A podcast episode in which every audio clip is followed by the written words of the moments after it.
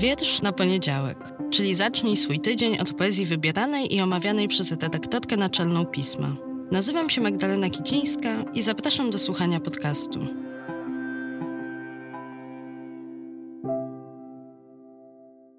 Cześć, dzień dobry, dobry wieczór.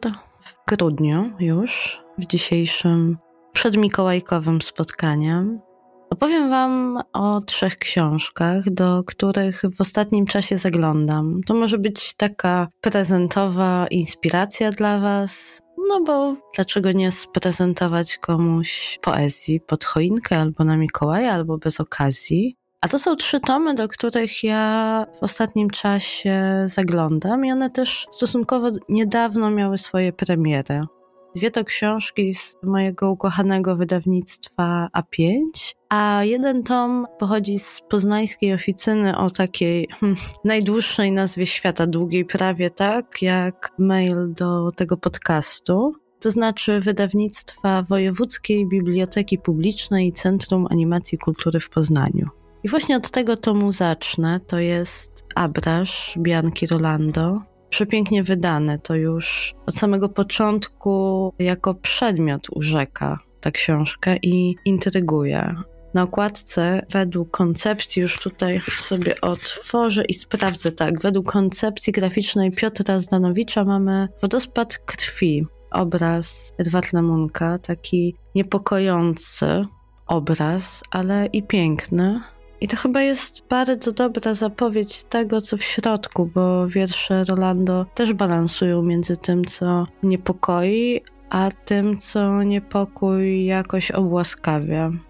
Rolando to poetka, wykładowczyni sztuk wizualnych i akademicka, która współpracuje z Galerią Foksal, takim chyba jednym z najważniejszych miejsc dla współczesnej polskiej sztuki napisała, czy też raczej utkała, nawiązując do tytułu, który oznacza właśnie niezamierzoną różnicę w odcieniach barwy przędzy, widoczną we wzorze dywanu. Utkała więc teksty z fragmentów rzeczywistości, które gdzieś zazwyczaj nam umykają albo są celowo spychane na margines. Autorka je dla nas zbiera, tak jak się zbiera gdzieś porozrzucane papierki, podejmuje z ziemi i stawia w centrum. One nam wtedy krzyczą: Patrzcie na nas, oto my, przynosimy Wam nowe treści. Wśród tych wierszy jeden z nich najgłośniej do mnie przemówił. Zatytułowany jest Przygoda w lesie. Przygoda w lesie. Las martwy puszcza pęd, nie ma korzeni, nie ma pni tych godzin, przebija łupiny groby, nic nie może go wydrzeć, wyrwać, spalić, wyrąbać, bo las śni. Czółno, dno czarne, brat razem, pękają im ręce, wyważa wszystkie drzwi, dostojnie wychodzi ich zamknięciami. To jest bardzo ciekawe, bo Gojka, kotek mój, która zawsze przychodzi, kiedy pojawia się tylko na stole mikrofon, właśnie kiedy zaczęłam czytać ten wiersz, wskoczyła na stół i się ociera do otworzonego abrasza. O, i właśnie teraz nawet coś po stole zaszurała, ale może tym razem tego nie wytniemy. Bardzo Wam ten tom polecam, polecam Waszej uwadze. Tak jak i drugi, który również ma bardzo przemyślaną konstrukcję. Tym razem to przekład. Louise Glick, Zimowe przepisy naszej wspólnoty, które na polski przepisała, przełożyła, napisała Krystyna Dąbrowska. Wiersze laureatki Literackiego Nobla za 2020 rok to małe opowieści żałobne, przy czym nie chodzi tu o żałobę po kimś konkretnym, ale raczej o takie totalne, obezwładniające poczucie bycia obserwatorką rozpadu, końca czegoś większego nawet niż my sami.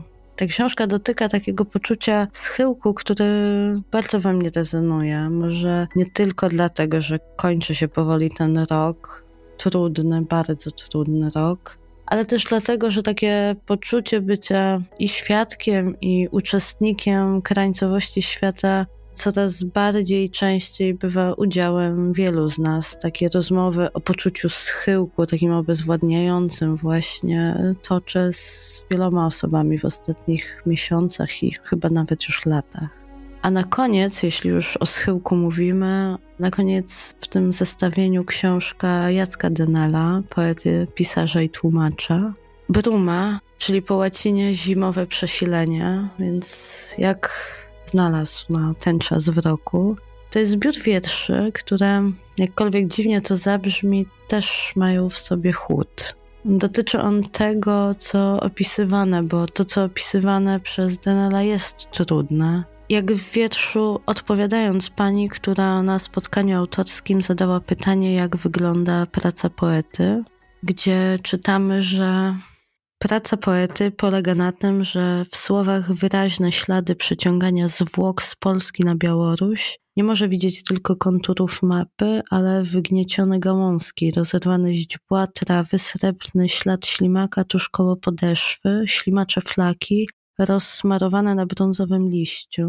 Musi widzieć chrząszcza, które na chwilę przystaną na sześciu nogach, widząc przeciąganie zwłok z Polski na Białoruś, a potem zawrócił, lekko się kolebiąc. Musi poczuć zapach i dotyk podmokłej łąki, butwiejącej kory, metalu przyłożonego, bo praca poety polega na tym, że czyta przy ciele znajdowała się trójka dzieci w wieku od 7 do 15 lat, a także mężczyzna i starsza kobieta i nie może, nie wolno mu się w tym czytaniu zatrzymać.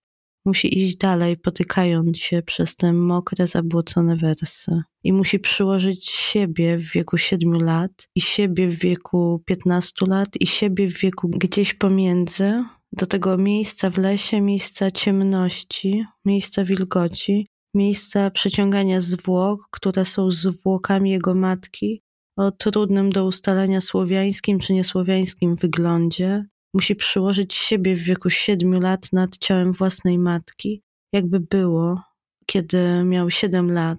Musi siebie przyłożyć. Ten wiersz ciągnie się dalej i dalej jest tak bardzo poruszający i tak bardzo przypominający o tym, co, co działo się i co się dzieje na polsko-białoruskiej granicy. Jest w tym tomie też wiersz znany z łamów pisma i bardzo dla mnie osobiście, ale też bardzo dla nas jako pisma ważny i z którym Was dzisiaj na chwilę zostawię. Ale zanim to, to jak zwykle i tak jak na początku, zaapeluję, jeśli prezenty, to wyłącznie takie, to znaczy poetyckie.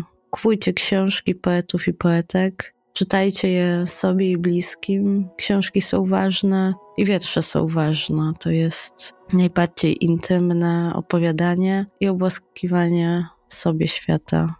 Obłaskiwanie, obłaskawianie i ogłaskanie chyba połączyłam w jedno słowo. Hm.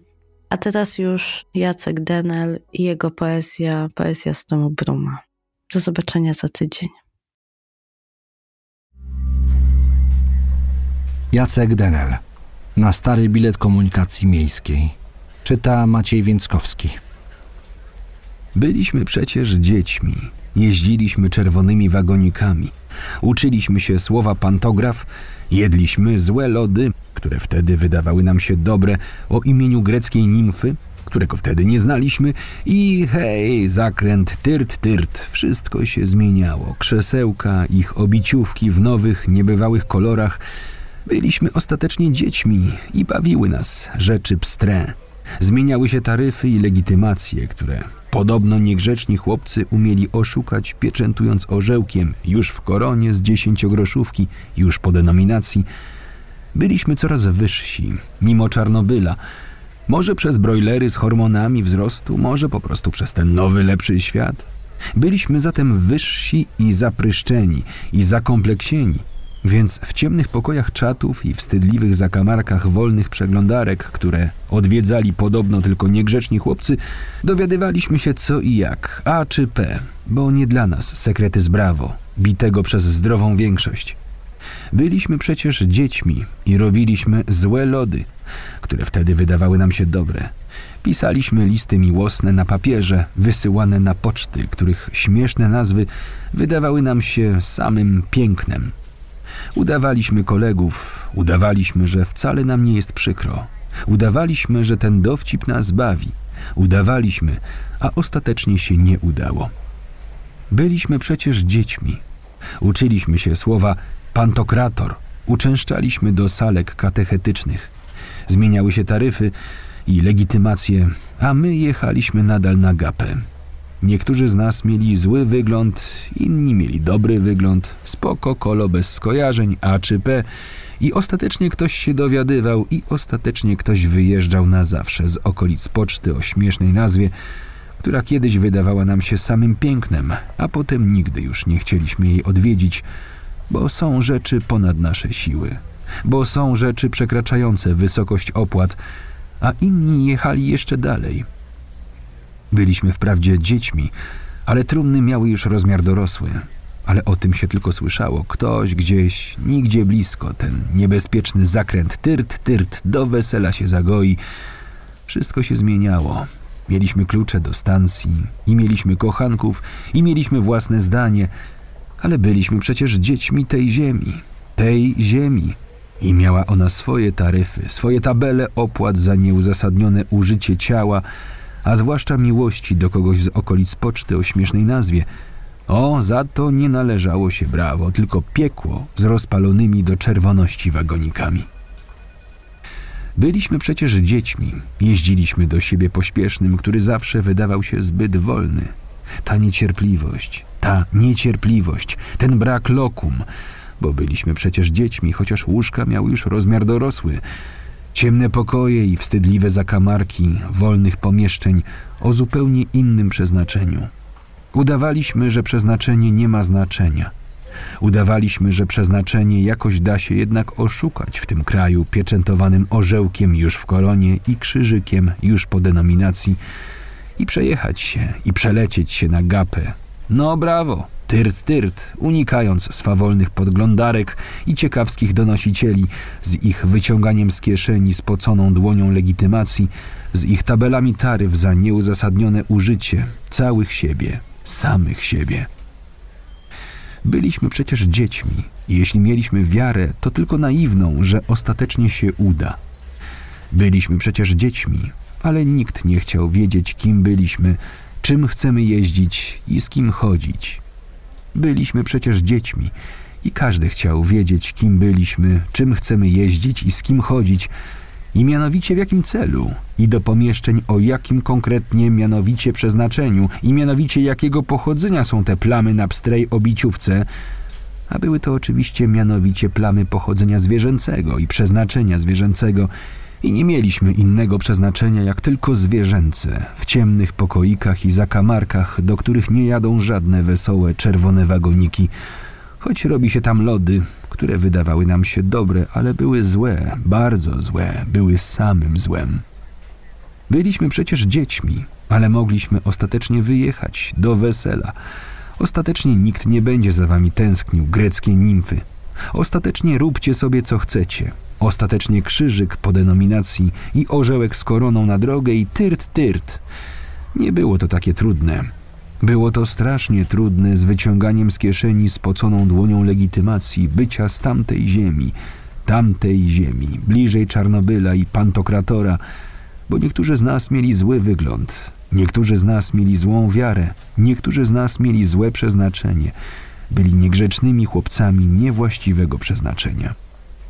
Byliśmy przecież dziećmi, lecz pańska łaska jeździ na pstrej obiciówce w biało-czerwonym wagoniku i w naszej ziemi, tej ziemi, inni niegrzeczni chłopcy zmienili taryfy, zmienili wysokość opłat, o czym zostaliśmy poinformowani osobnym mailem.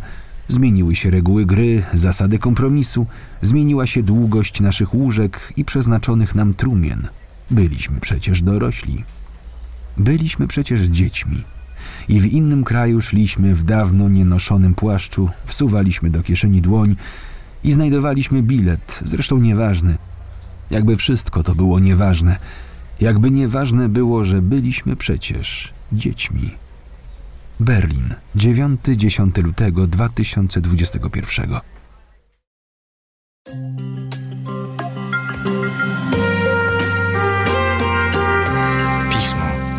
Magazyn opinii.